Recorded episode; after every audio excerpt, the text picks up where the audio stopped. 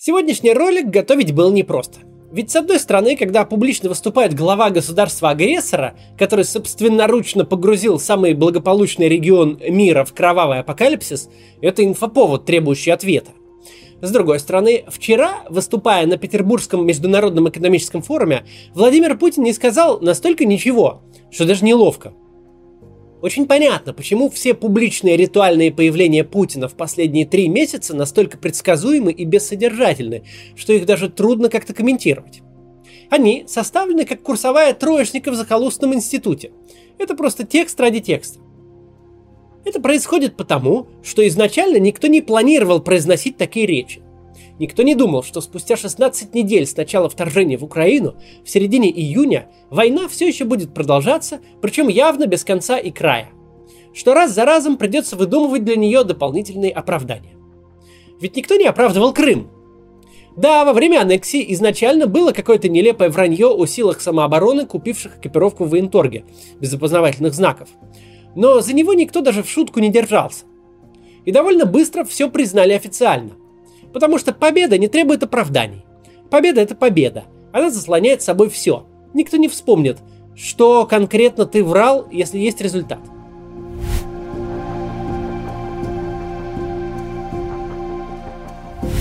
Сегодня всем совершенно наплевать на рассуждения Путина об американской инфляции и поддержке провинциальных домов культуры. И сторонники, и противники войны хотят услышать ответ на простой вопрос. Когда, как и хотя бы чем это собирается заканчиваться вообще? И каков план действий? Во-первых, мы строим многополярный мир. Во-вторых, нас вынудили. В-третьих, санкции наносят ущерб своим же авторам. За последние три месяца это все сказано минимум раза четыре. Это все слышали. Но дальше-то что? Даже доктор экономических наук Рамзан Кадыров, наверное, понимает, что рассуждать об экономическом развитии во время фронтальной войны – это как планировать отпуск, сидя в горящей квартире – что он вновь слушает творчество безвестного спичрайтера, который собрал в кучу экономические термины, значения которых не знает, и смешал их с лютой конспирологией из самых темных углов интернета. А ведь планировалось иначе. 2022 год должен был стать годом новых побед, открывающим прямую дорогу на президентские выборы, до которых, кстати, осталось всего 20 месяцев. Все должны были давно забыть, под каким соусом война началась, ведь она триумфально выиграна, и по всей Украине уже проведен референдум о вхождении в состав СССР, ну или России, с результатом никак не меньше 90%. Конец четвертого месяца кровавого каналии.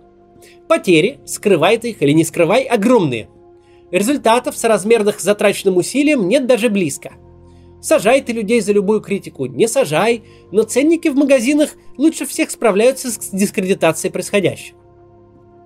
Что можно сказать? Поставить конкретные цели? Так ты их не достигнешь. Объявить священную войну и всеобщую мобилизацию? Так все знают, что это невозможно. Назвать своей победой территории, оккупированной на данный момент? Так там бои идут вовсю. Что ты будешь делать, если потеряешь Херсон, который уже объявил своим? Все, что мы будем слышать от Путина в обозримой перспективе, будет звучать ровно так, как звучало сегодня – Просто потому, что в его голове весна и лето 22 года выглядели совсем иначе, и никакого запасного плана у него не было и нет.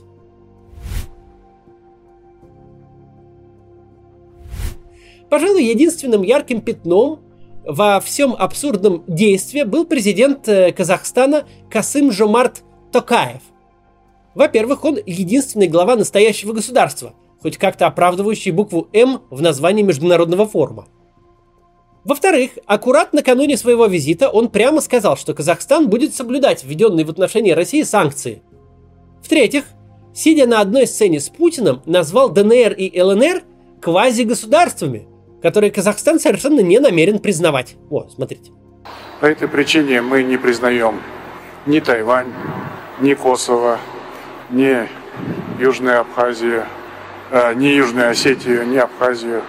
И, по всей видимости, этот принцип э, будет применен и в отношении квазигосударственных э, территорий, коими, на наш взгляд, являются Луганск и Донецк. Это откровенный ответ на ваш откровенный вопрос. Это действительно интересный момент. С одной стороны, Токаев сказал очевидную истину. С 2014 года все постсоветские государства аккуратно соблюдают введенные санкции, и ни единая, включая даже Беларусь, не признала ни Крым, ни ДНР, ни ЛНР. Потому что несоблюдение санкций – это прямой путь под вторичные санкции, а признание передела границ в регионе – это приглашение российской армии уже к себе в страну. Особенно если у тебя есть территории вроде Северного Казахстана, населенные этническими русскими. С другой стороны, такая позиция всегда была фигурой умолчания – Никто из постсоветских лидеров не говорил Путину в глаза, что начерченные им заново границы имеют значение только для него самого. Что все это его, Путина, личная виртуальная реальность, в которую никто не собирается добровольно играть. Привести иностранного лидера как главного своего союзника и публично от него услышать, что он никакой тебе не союзник, что твое перекраивание карты региона – это фигня на палке – что со своими проблемами, со своими санкциями и изоляцией ты будешь справляться только сам, это, конечно, главный сюжет пустого, в общем-то, мероприятия. Понятно, что сейчас не та ситуация, когда есть выбор, кого приглашать и с кем Путину сидеть на одной сцене.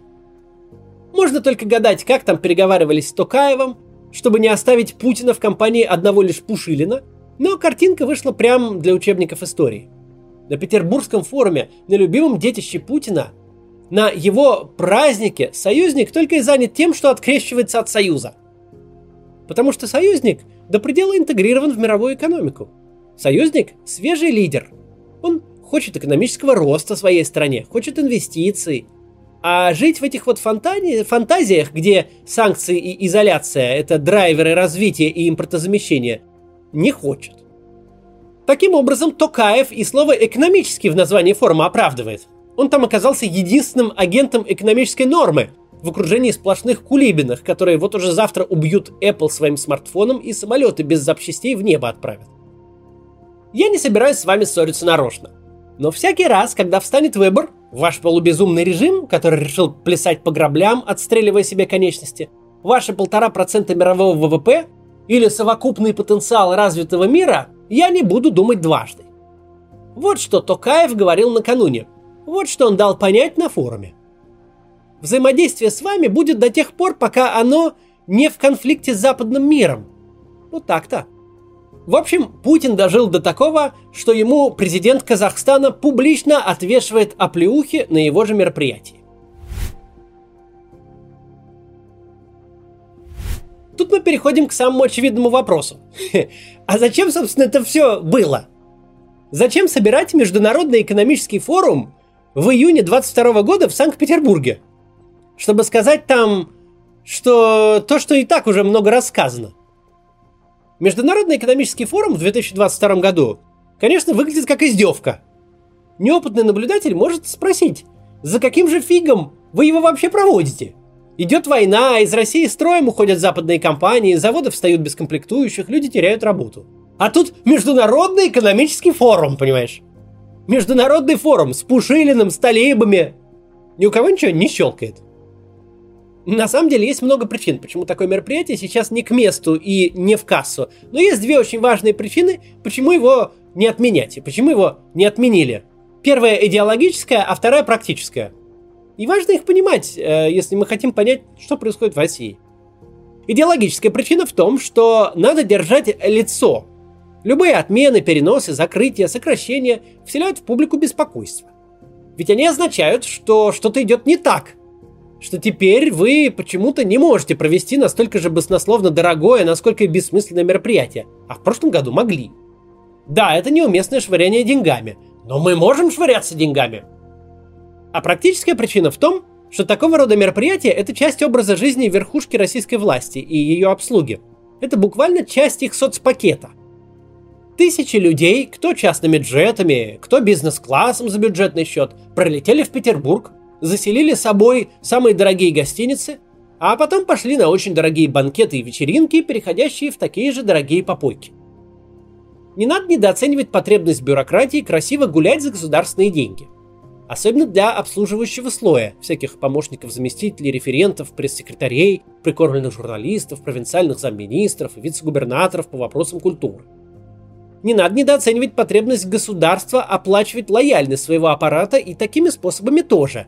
За 4 дня закрывая полугодовой план пятизвездочных гостиниц. ПМФ – Это в первую очередь гулянка, которую чиновники устраивают для самих себя, и они точно не собираются от нее отказываться. Их образ жизни и без того пострадал. В Давос больше не пускают, обладателя Оскара тамадой к себе не выпишешь, э, иностранные квартиры, особняки и яхты теперь недосягаемые. Дополнительно бесить людей, лишая их привычного досуга, точно не стоит. Номенклатура, чей ежедневный труд это буквально и есть твоя власть, должна жить настолько хорошо, насколько возможно в сложившихся условиях. Четыре дня Международного экономического форума, из которых будут обсуждать всего пару минут, когда главный зарубежный гость называет ДНР и ЛНР квазигосударствами, а Путин, который формально начал войну для их защиты, который их лидеров в Кремле принимал, вынужден сидеть и слушать. Большего об этом мероприятии знать и не нужно. И обсуждать тут больше нечего. До завтра.